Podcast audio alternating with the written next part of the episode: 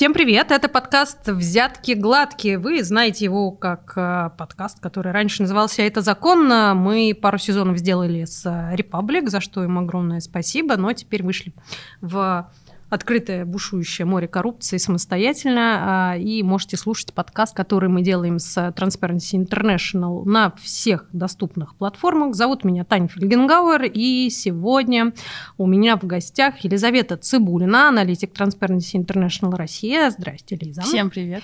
И Иван Глунов, журналист, расследователь «Медузы». Привет, Ваня. Привет. Мы сегодня поговорим про дела семейные. Вообще не очень понимаю, в чем претензия, потому что все знают этот прекрасный анекдот про то, что может ли сын генерала стать маршалом. Нет, не может, потому что у маршала есть свой сын. Но это же нормально. Это просто часть нашей культуры, скажет вам любой человек, который э, примерно представляет, как все устроено. Ну, как не, не помочь родственнику, там, вот, особенно близкому? Ну, как не породить? Родному человеку. В чем проблема, а главное, каких масштабов достигла вот эта вот семейная коррупция? Можем ли мы себе примерно это как-то представить, посчитать, проверить и зафиксировать в каких-то расследованиях, Лиз? Вот это обывательское представление о том, что помочь родственнику — это первостепеннейшая задача каждого примерного чиновника, она, конечно, разбивала многие копья борцов с коррупцией. И на самом деле, мне кажется, что это такая очень э, сложная сложная, серьезная проблема. Она в первую очередь какая-то такая культурологическая, э, нежели экономическая. Но если переходить к понятиям, то история про то, что я сижу в кресле генерального директора какой-нибудь там государственной корпорации и назначаю своего сына своим замом, это, в принципе, называется непотизмом. Это, ну, как раз ситуация, в которой прямая или косвенная личная заинтересованность чиновника, она может влиять непосредственно на исполнение его должностных обязанностей. Потому что, ну, понятное дело, что там к сыну, брату, свату, тете и своему другу вы будете относиться субъективно, предвзято и с какой-то такой эмоциональной подоплекой. Ну, зато вот. можно работать круглосуточно вечером за ужином. Собралась вся семья, давайте вопросики порешаем, обкашляем. Ну, Удобно. Да. Ну, или другой пример, что я назначил, не знаю, своего сына своим замдиректора, и мой сын где-то гоняет там мяч, ездит в Испанию и при этом получает зарплату. Нет, подожди, ну сын ты не можешь назначить замгендиректора э, заместителем себя, потому что это конфликт интересов. Да, да, да.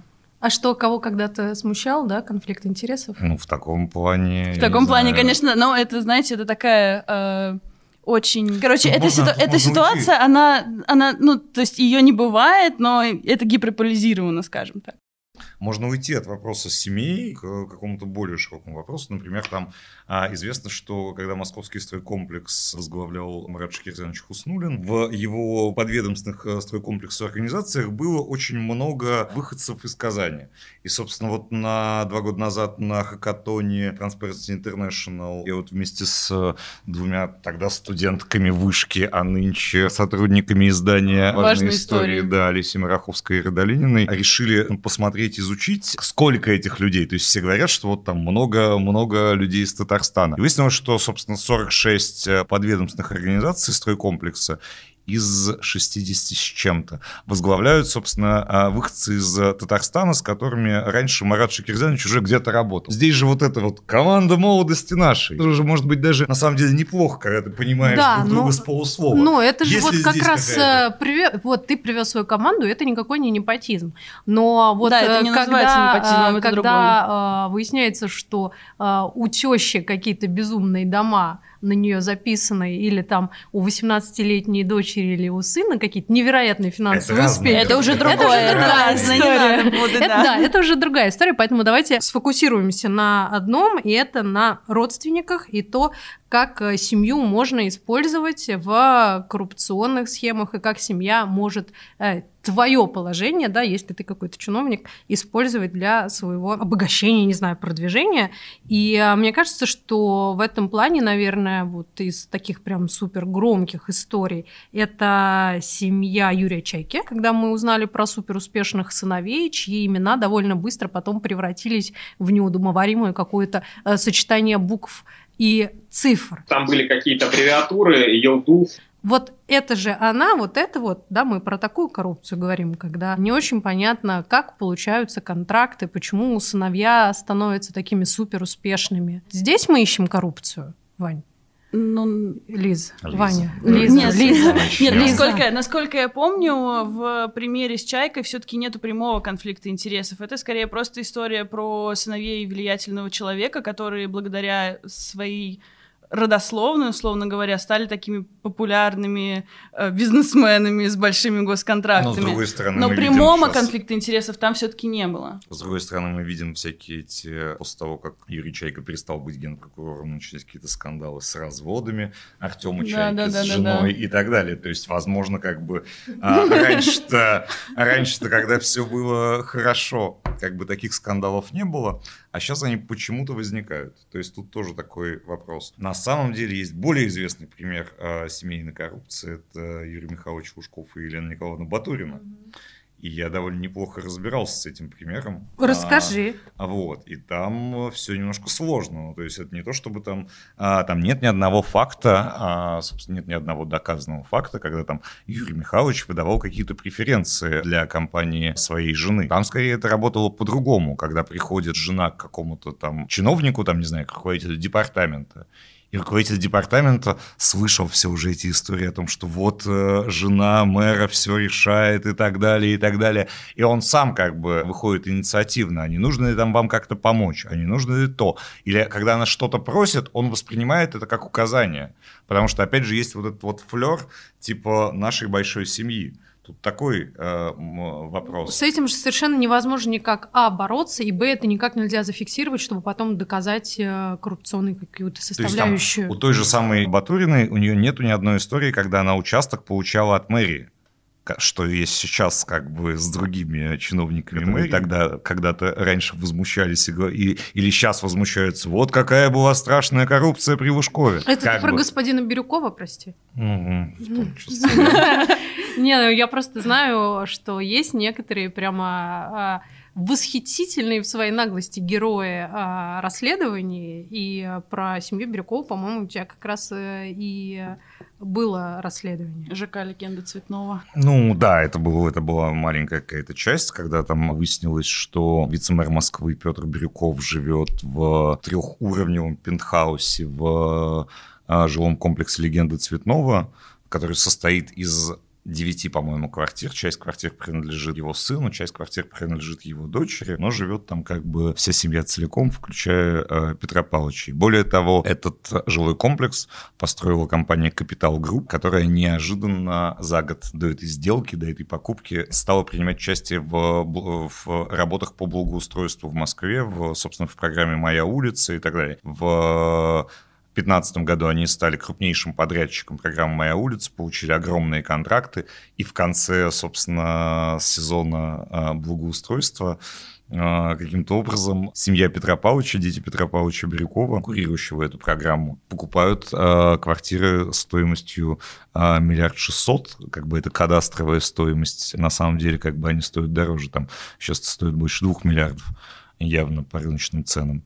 Вот, такая вот э, странная история. При том, что на самом деле там есть такое мнение, что все, что касается там каких- каких-то мелких вот историй, там, связанных с ЖКХ, на самом деле как бы самая а, жесткая, самая дикая коррупция, она происходит там. И вот там в том числе жилищно-коммунальный комплекс Москвы, он это довольно наглядно показывает. То есть там как бы есть все, что угодно. Там есть куча, куча семейных династий. Во-первых, большая часть а, руководителей комплекса городского хозяйства Москвы, они все уроженцы из одного города в Курской области, города Железногорск. То есть не кооперативом озера единым, Да, да, хочется да. сказать. Да. Есть и другие рассадники. Да, вот, они все из Железногорска. Плюс там формируются семейные династии. Например, вот глава ГБУ Гормост, который отвечает за все мосты и подземные переходы, он, собственно, родился в Железногорске, сын его родился там же, и сын сначала возглавлял ГБУ жилищник района Чертанова, а сейчас возглавляет ГБУ Промотходы. Это та организация, которая занимается утилизацией, а, как это называется, флуоресцентные лампы? А, ламп дневного света и так далее. мгм. То есть всякие опасно содержащие расходы там. Или есть а, еще один уроженец, его жена знатный предприниматель в Железногорске, Курской области, владеет там практически большей частью торговой недвижимости. А, муж ее возглавляет в Москве ГБУ Инвест такое страшное название у государственного предприятия, которое занимается обслуживанием всех общественных туалетов и почему-то приютов для домашних животных. А там еще есть сын, который, который сначала возглавлял управу района а, он 86-го года рождения. Да, не... не Серьезно? Я, я тоже всегда... Чем я занимаюсь вообще в этой жизни? Когда ему было 24 или 25, он возглавил району, э, управу района проспект Вернадского. Потом он стал э, статс-секретарем э, замруководителя департамента капитального ремонта. Сейчас он там последние несколько лет возглавляет, э, точнее, он зампрефекта западного не западного, северного административного округа Москвы. И там много таких, на самом деле, ну, то есть если начинать разбираться с семьями, а, довольно много таких историй с э, семейственностью. Слушайте, ну это вообще это какое-то средневековье просто. Ну как, э, ну как может, это же видно. Ну, ты не можешь скрыть, что у тебя вот это вот вся семейство, семейственность, особенно когда там вообще реально все, вплоть до двоюродного дяди, все как-то трудоустроены, а это что, никак не противоречит закону? Или это люди ничего не стесняются, или, возможно, это просто не так э, видно условно по документам? Нет, это вполне себе видно по документам, просто на это нужно смотреть, на это нужно обращать внимание. А, не стоит, может быть, там это вспоминать каждый раз историю про детей Чайки или там а, про Сердюкова, а стоит а, смотреть за какими-то новыми историями, и стоит смотреть как бы, ну, собственно, на тот уровень, а, на который никто не обращает внимания. То есть у нас у всех, мы там получаем платежку за ЖКХ, и там неожиданно за однокомнатную квартиру нам предлагают заплатить 6 тысяч квартплаты. Что это за деньги? Откуда они берутся? Мы платим там а, взнос за... кап- Квартира в ЖК Легенда Цветную сама себя не купят, Вань. Мы Шесть пу- тысяч с платежки, все как, как все Мы положено. платим, мы платим там за капремонт. Но при этом, когда у нас наступает период капремонта, у некоторых он наступает раньше, чем 2041 год, выясняется как бы, что все, эти, все это качество работ делается ужасно, и, и непонятно, куда уходят эти деньги. И много других увлекательных вопросов. Ваня справедливо заметил, что надо смотреть на уровень пониже, может быть, как борцы с коррупцией вообще выбирают себе объекты для наблюдения. Там условно есть какой-то начальник, и вы можете раскручивать там его семью и смотреть, что как там по декларациям или еще как-то, и, или нет. Ну, или мне по- кажется, по-другому здесь, э, на самом деле это все ad hoc. То есть, э, ну, например, у нас был большой проект в Калининградском офисе, они тоже расследовали как раз-таки истории про то, как эм, родственники депутатов становятся помощниками. Это как раз-таки прямой конфликт интересов, когда депутат назначает на э, должность своего помощника, оплачиваем должность своего родственника. И там оказалось то, что вот в ЗАГС собрании там, Калининградской области море примеров. И, ну, условно говоря, это идет там от того, ну, там, от поговорки, где родился, там и пригодился, да, то есть я родился в Калининградской области, я хочу посмотреть, что там вообще происходит. А, в какой-то момент это происходит, э, если к тебе приходят заявители, говорят, а вы знаете, вот тут такая история, пожалуйста, посмотрите, и если здесь действительно есть какой-то конфликт интересов или какая-то коррупционная составляющая, то давайте мы предпримем меры. Вот. А, ну, иногда это бывает просто банальный, мне кажется, фи- ну, такой фишинг, когда ты закидываешь удочку и смотришь, э, клюнет или не клюнет. Страшно звучит, приходит заявитель. Так, может, нам нужно заявить что-нибудь в Transparency в нашей квитанции за Ну, у ЖКХ? нас они так и называются, заявители о коррупции. Хорошо, и дальше вы начинаете э, копать, смотреть, э, приходит, значит, декларатор Жвирблес, говорит, я сейчас проверю все декларации всех этих людей, посмотрю, кого там они вписали, не вписали. Между прочим, у Жвирблиса и декларатора есть одна очень здоровская функция. Ее как раз-таки внедрили после этого хакатона, который прошел два года назад. Э, Вот э, две прекрасные журналистки Ира и Олеся Мураховская, они написали такую программу, которая выявляет э, как раз-таки вот эти вот ми- мигрирующие команды. Как раз они это сделали на примере Хуснулина и вот этих 46 чиновников, но теперь это имплементировано в декларацию декларатор, и там можно посмотреть, если у какого-то чиновника такая же шайка-лейка, которая бегает за ним и занимает должности в новых регионах, в которых он э, начал работать. Я тут вспомнил, что мы, мы же должны были получить какой-то приз за декларат, за, за эту Ничего не знаю. Катонина, я что-то забыла, надо узнать. Что-то, мне кажется, тут тоже может пахнуть коррупцией. Так, кто-то зажал приз, кажется. Так, а, Иван, запиши, пожалуйста, в свой синий блокнотик. Я так понимаю, там расстрельные списки. Transparency International за хакатон не отдали тебе приз. на самом деле, как бы, э, как, как выявляется это все, ну, то есть, вот э, там Transparency, метод фишинга, заявители. Я очень боюсь заявителей.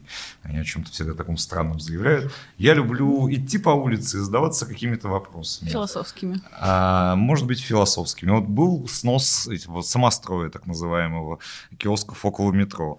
Я смотрю, что везде сносят, а около метро проспект Рязанский проспект почему-то не сносят.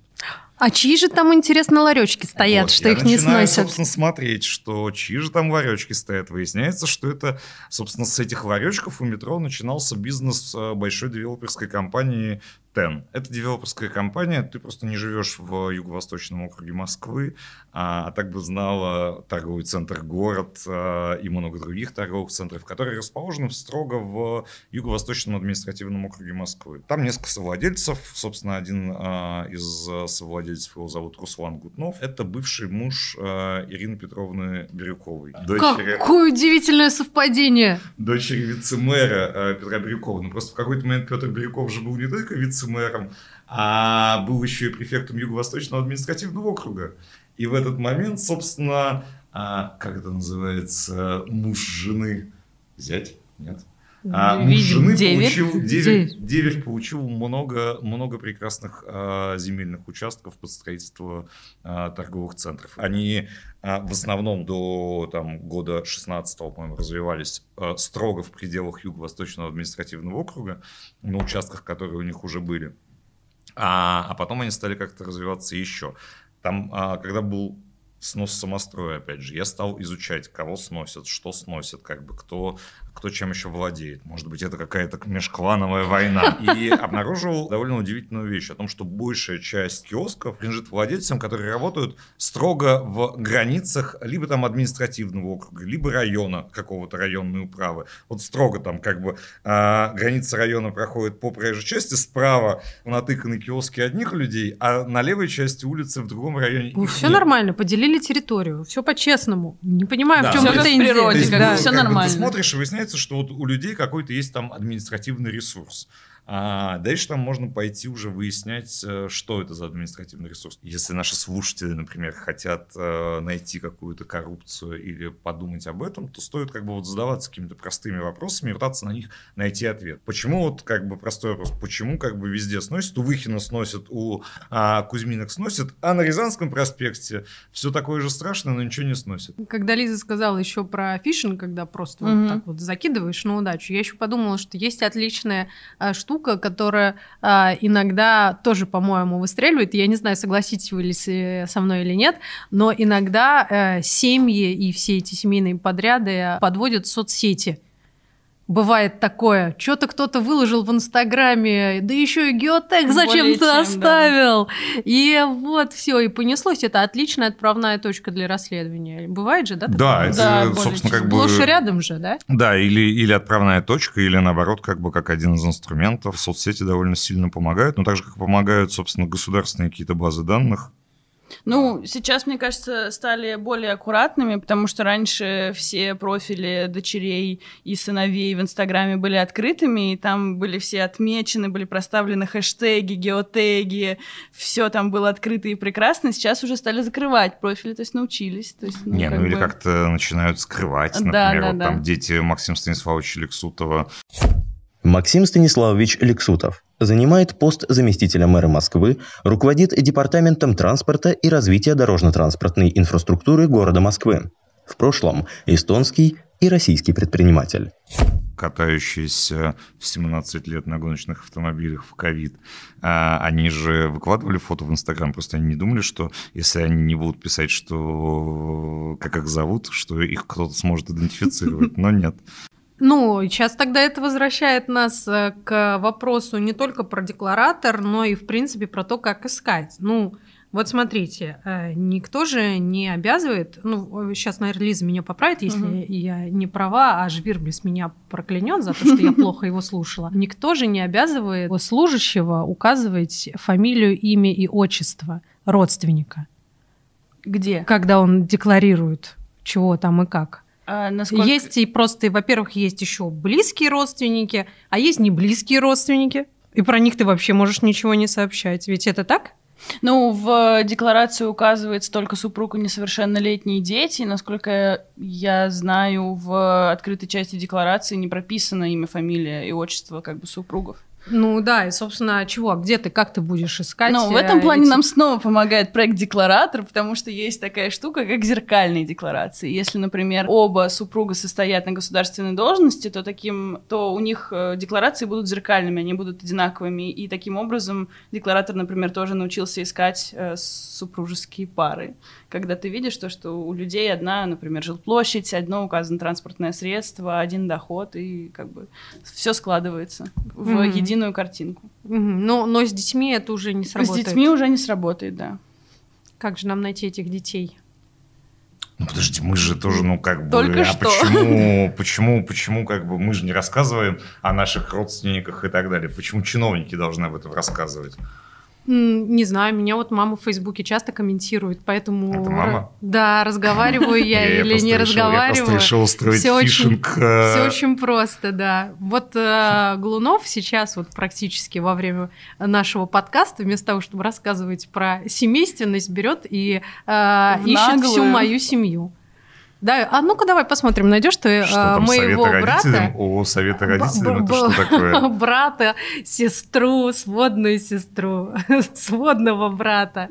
Подожди, я вот уже нашел, я уже нашел маму, Ну, молодец. которая, молодец. которая это возглавляла страховую группу «Спасские ворота». А была одним из топ-менеджеров, да. Была одним из топ-менеджеров. Да. Потом в страховой компании «Россия». Тоже недолго Страховая главное не выйти на самого «Витас себя, как говорится. Сейчас мы до чего-то И дорасследуем. еще есть это ООО «Советы родителям». Что это такое? Это, мне кажется, Может быть, там были госконтракты?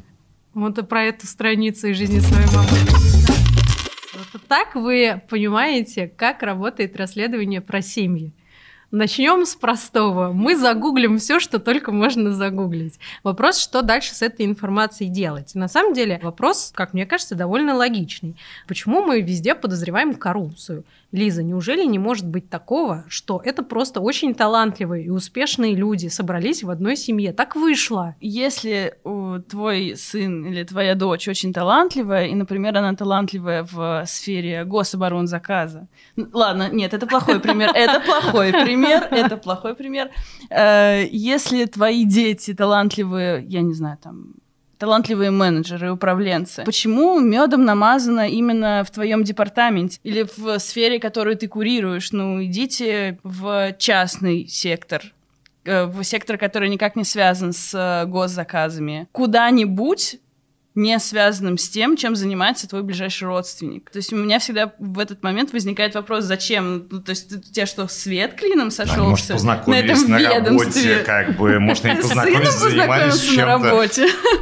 Ну, как бы нет, э, история, А когда сына сын... ты просто водил на работу, Да, и он и так ему понравилось вдруг. Он такой, хочу только здесь, не разрушать же детскую мечту. Историй с сыном, как бы их не очень много. Истории, когда там ты директор, а сын э, твой заместитель. Ну, то есть, как Нет, но это Это, совсем... это то есть редкость. Это даже там, даже там гиперболизированная история, как да. бы с Рогозиным, когда папа возглавляет Роскосмос, а сын возглавляет авиакомп... авиа... Уа- УАК. ОА, не ОАК, а Илюшин, авиастроительную компанию Илюшин, как бы, ну, во-первых, э, смежные сферы и так далее, но все равно как бы это кажется немножко странным. С другой стороны, почему люди не могут как бы, ну, то есть вот есть там какие-то эти семейные династии, мы же не подозреваем токаря с э, завода, э, который там это входит в какую-нибудь семейную династию Уралвагонзавода, в том, что это все было там из-за коррупции и так далее. Вот, ну, действительно, почему, почему мы думаем о людях плохо? Ай-яй-яй, нехорошо это. Это какой-то риторический вопрос на самом деле, но мне кажется, что в любом случае, если ты курируешь область или если ты возглавляешь какое-то учреждение, в котором так или иначе присутствуют твои интересы личные, то есть твой, не знаю, ближайший родственник там работает или каким-то образом соприкасается, но ты не можешь объективно оценивать свои действия. Ты в любом случае предвзят, у тебя в любом случае есть какая-то эмоциональная подоплека.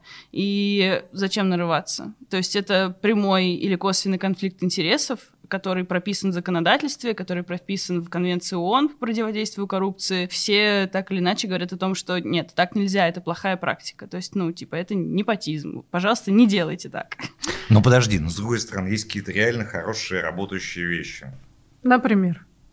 ну, не знаю, все мне говорят, что ты расследуешь московское благоустройство, это же так прекрасно, так хорошо. Что же хорошего в том, что у тебя на улице раз в год перекладывают плитку, которая и так была хороша? Хорошо, ну может быть там, не знаю, ты ездишь на МЦК, и тебе нравится МЦК, прекрасные ласточки ну, На ездят. самом деле... Или а, МЦД. Вопрос. Вот ты раскрываешь эту невероятную семейственность в определенном секторе. Но а, видишь ли ты, что эта семейственность влияет на качество работы, качество предоставляемых услуг?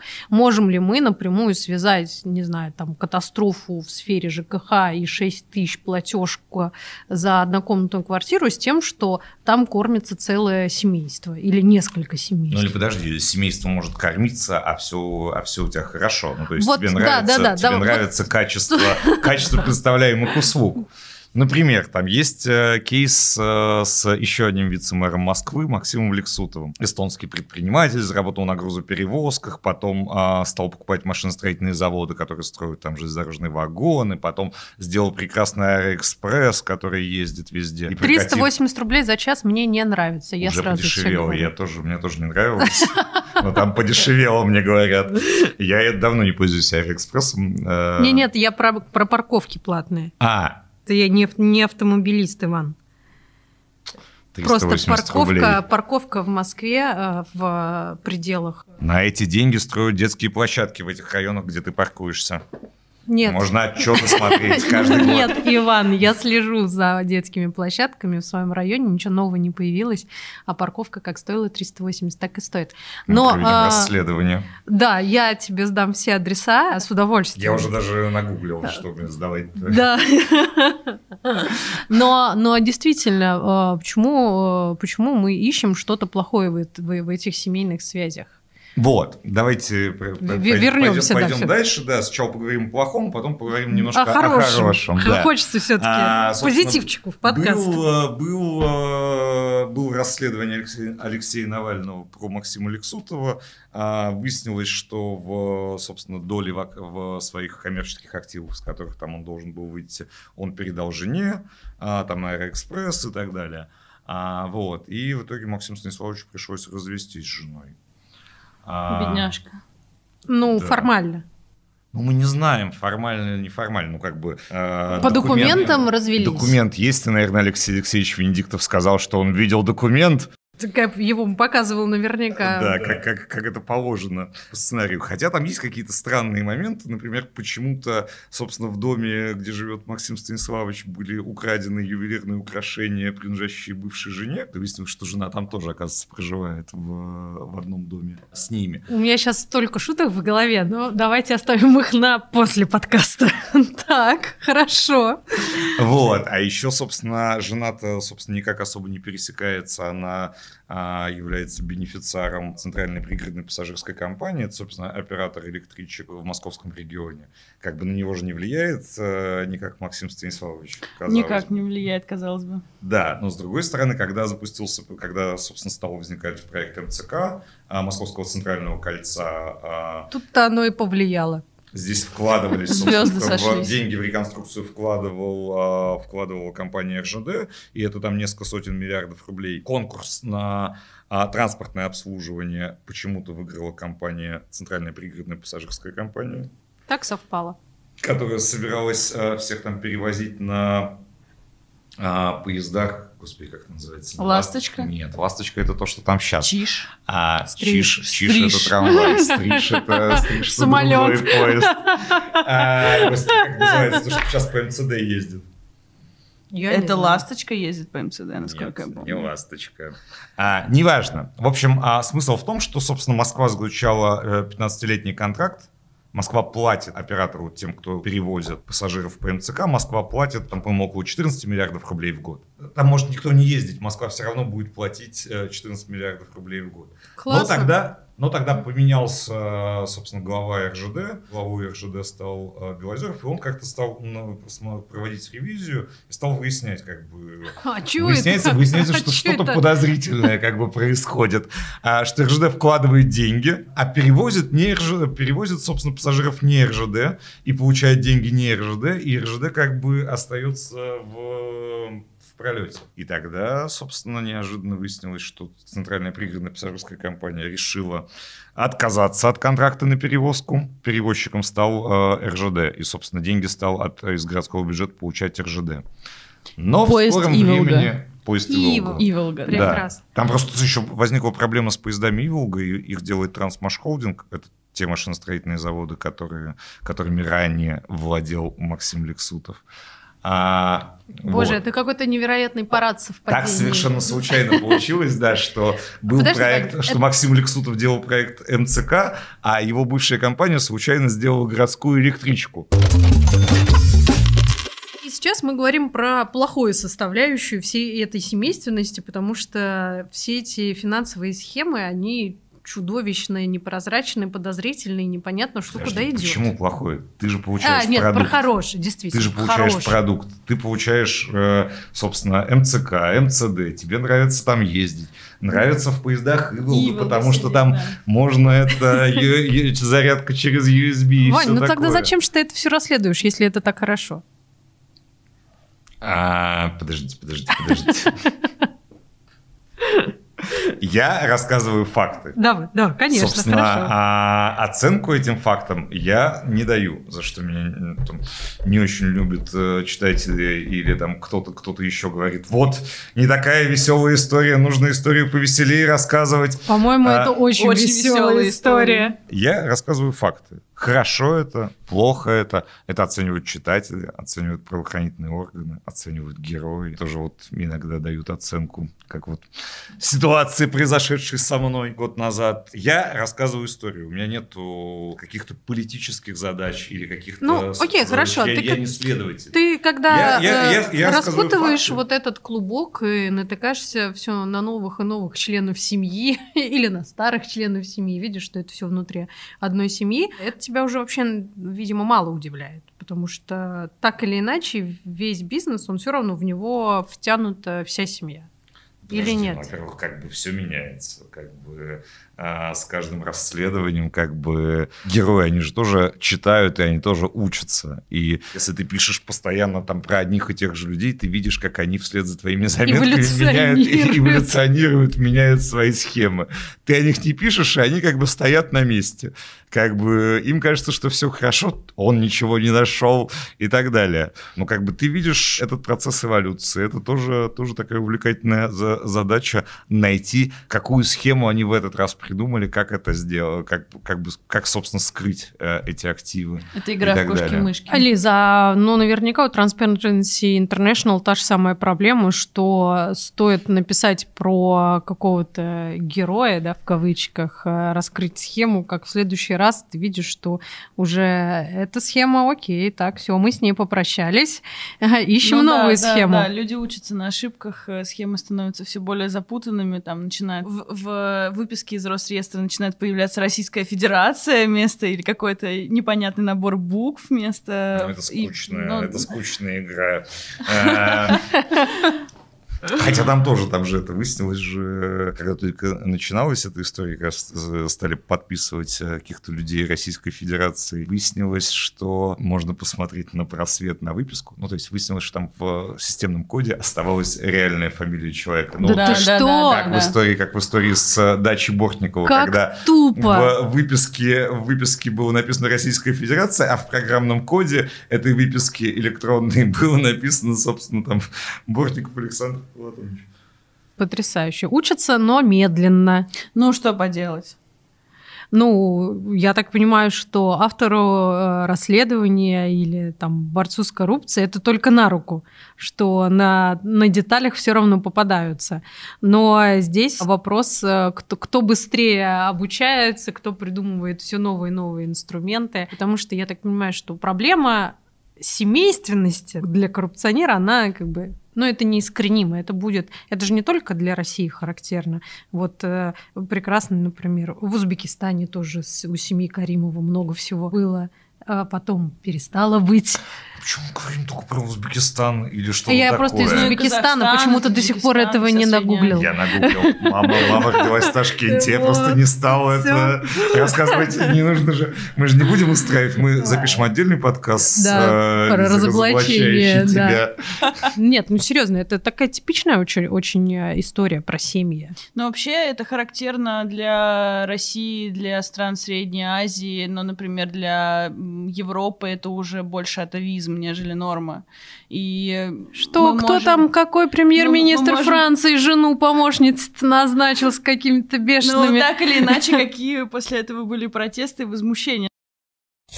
Бывшего премьера Франции Франсуа Фиона обвинили в растрате госбюджета, а также в том, что он платил своей жене Пенелопе зарплату за работу, которую она не выполняла.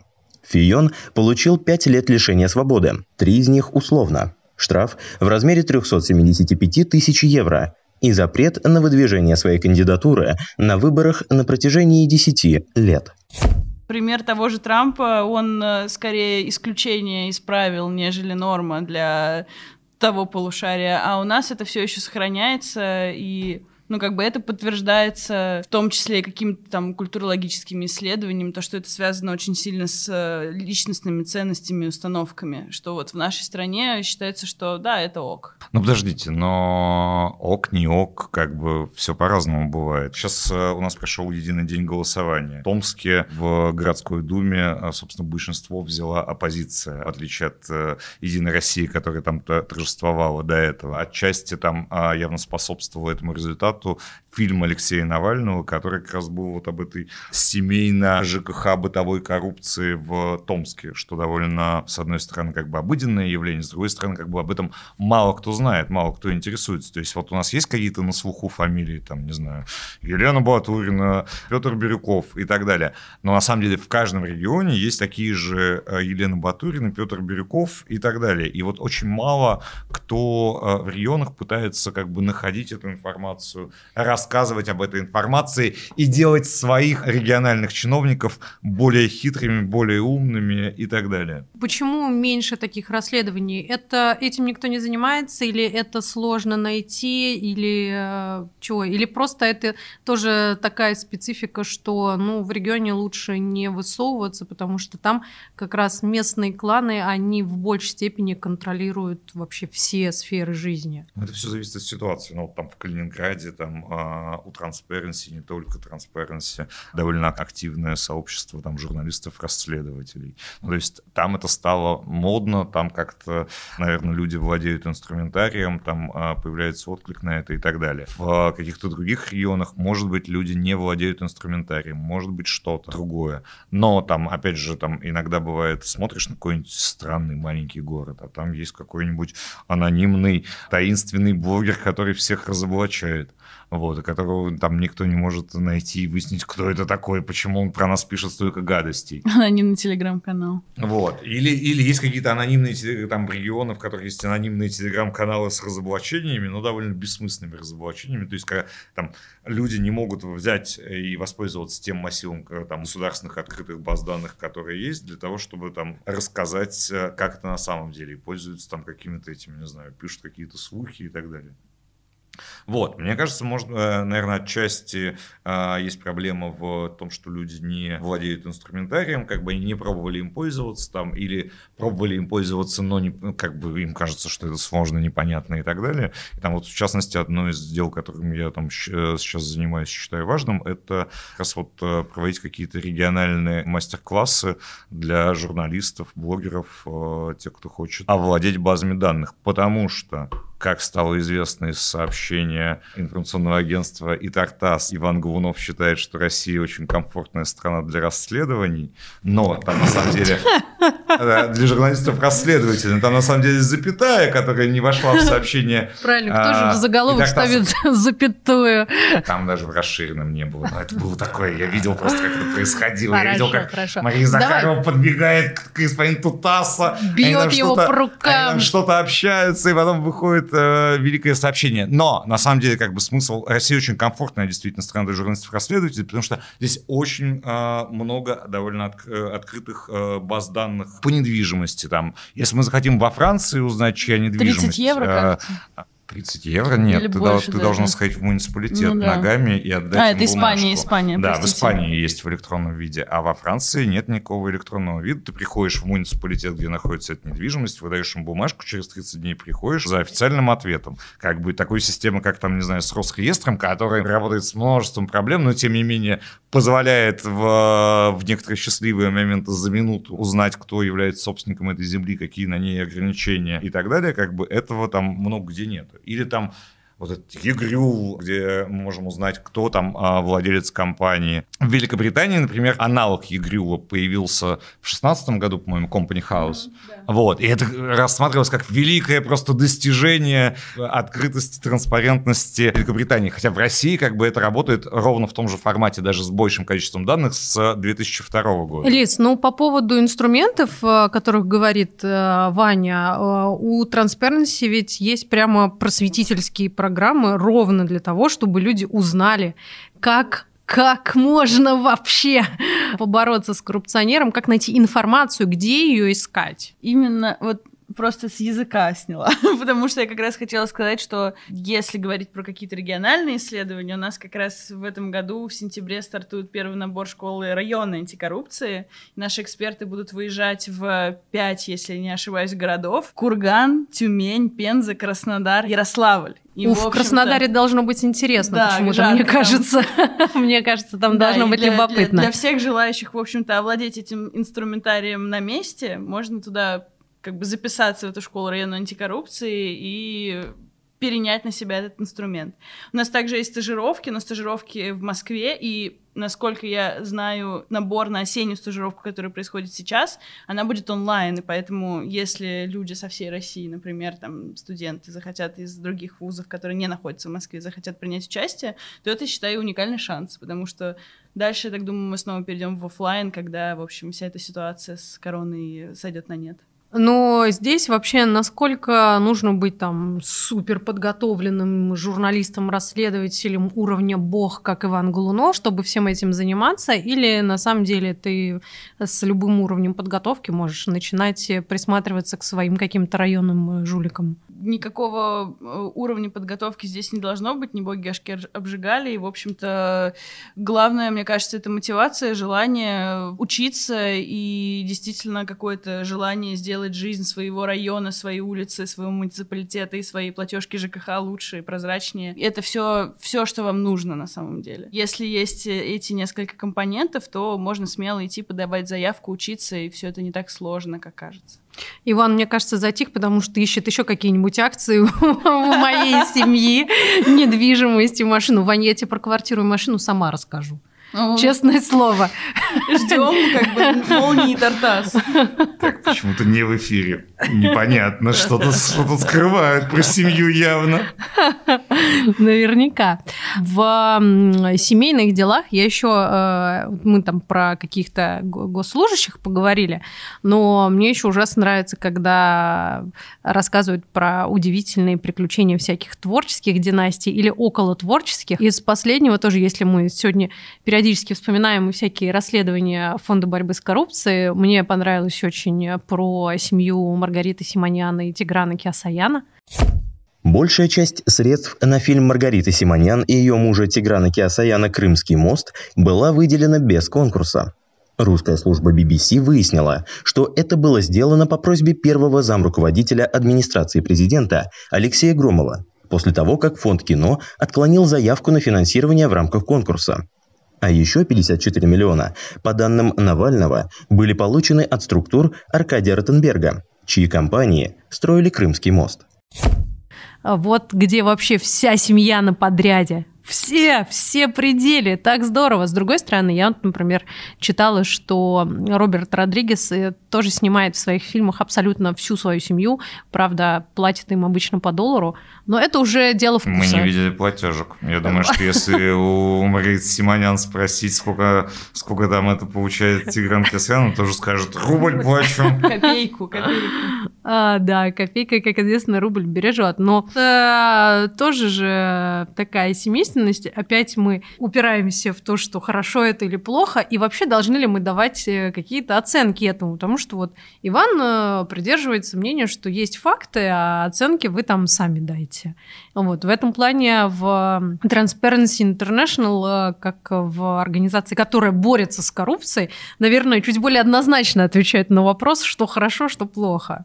Ну, плохо это неравномерное распределение ресурсов. А, при конфликте интересов именно, именно оно и случается зачастую.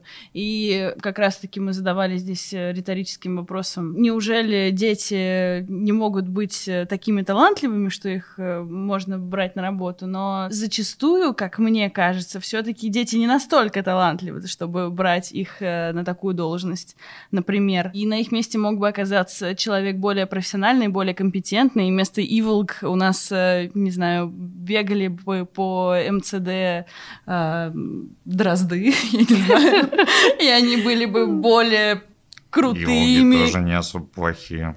Ну, безусловно, но могли бы быть и лучше, возможно, если бы всем этим не владели семейные кланы. Участники твоих э, расследований, они вообще с тобой общаются про свои семьи или нет? Да. И что, тоже как я такие? Я ничего не знаю. Не, а, это но... вообще не моя мама. Не, ну все по-разному. На самом деле, иногда еще сложно, когда у вас появляется какой-то такое бывает, когда там, ты про кого-то пишешь, но у вас есть какое-то при этом человеческое общение. Это бывает сложно, как бы, когда...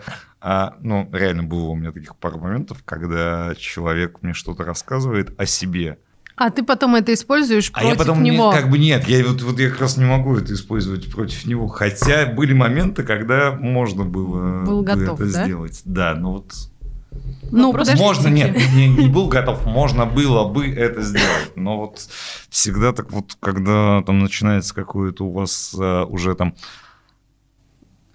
более неформальное общение. Более неформальное общение, которое, условно говоря, со стороны там какие-нибудь люди из Transparency могут посмотреть, сказать, у вас дружеские отношения и так далее. Хотя мы понимаем, что как бы у нас не дружеские отношения. Мы, Ни мы разу. А в этом оба- плане оба Transparency улыбаемся. проще, они могут спрятаться за брендом. Просто Да. Transparency. И в этом плане, мне кажется, проще э, быть вот частью какой-то организации, чем Ну, просто как- Когда, когда журналистом-расследователем. ты занимаешься какой-то одной темой, когда у тебя есть какие-то постоянные герои, все равно ты становишься как бы тоже какой-то, не знаю, этой частью, а, М. частью этой системы. Вот есть такая сложность. С одной стороны, ты глубже ее знаешь, с другой стороны, у тебя А появляются... там потом еще есть стокгольмский синдром. А, И бывает и стокгольмский синдром. Нет, это профессия профессиональная. очень не тяжело. совсем э, простая. Бывают, бывают такие сложности. Однажды я себя действительно поймал. Понимаю тебя. Тут, видимо, надо всем э, пожелать большого семейного счастья. Я так подозреваю. Потому что- Привет маме. Э, Да, я прямо с нетерпением жду, как она послушает наш э, подкаст и а, восхитится э, скоростью твоей работы, Вань, потому что э, мама у меня супер, и если тебе... Я знаю, что у тебя классный адвокат, но если тебе понадобится еще и общественный да, защитник когда-нибудь, моя мама с удовольствием будет рядом сложный момент. Так вот начинаются дружеские, дружеские взаимоотношения, о которых я говорил, да, только Да, что. да, а никто не говорил, что будет просто. Еще Что- угрозы. Что ж, это был подкаст «Взятки гладкие», самый безумный выпуск на моей памяти. А за это веселое безумие я благодарю Елизавету Цибулину, аналитика Transparency International Россия и божественного журналиста-расследователя «Медузы» Ивана Голунова. Вань, большое спасибо. А, надеюсь, ты больше ничего про мою семью рассказывать публично не будешь. А, подкаст для вас вела Таня Фельгенгар. Большое спасибо. Всем пока.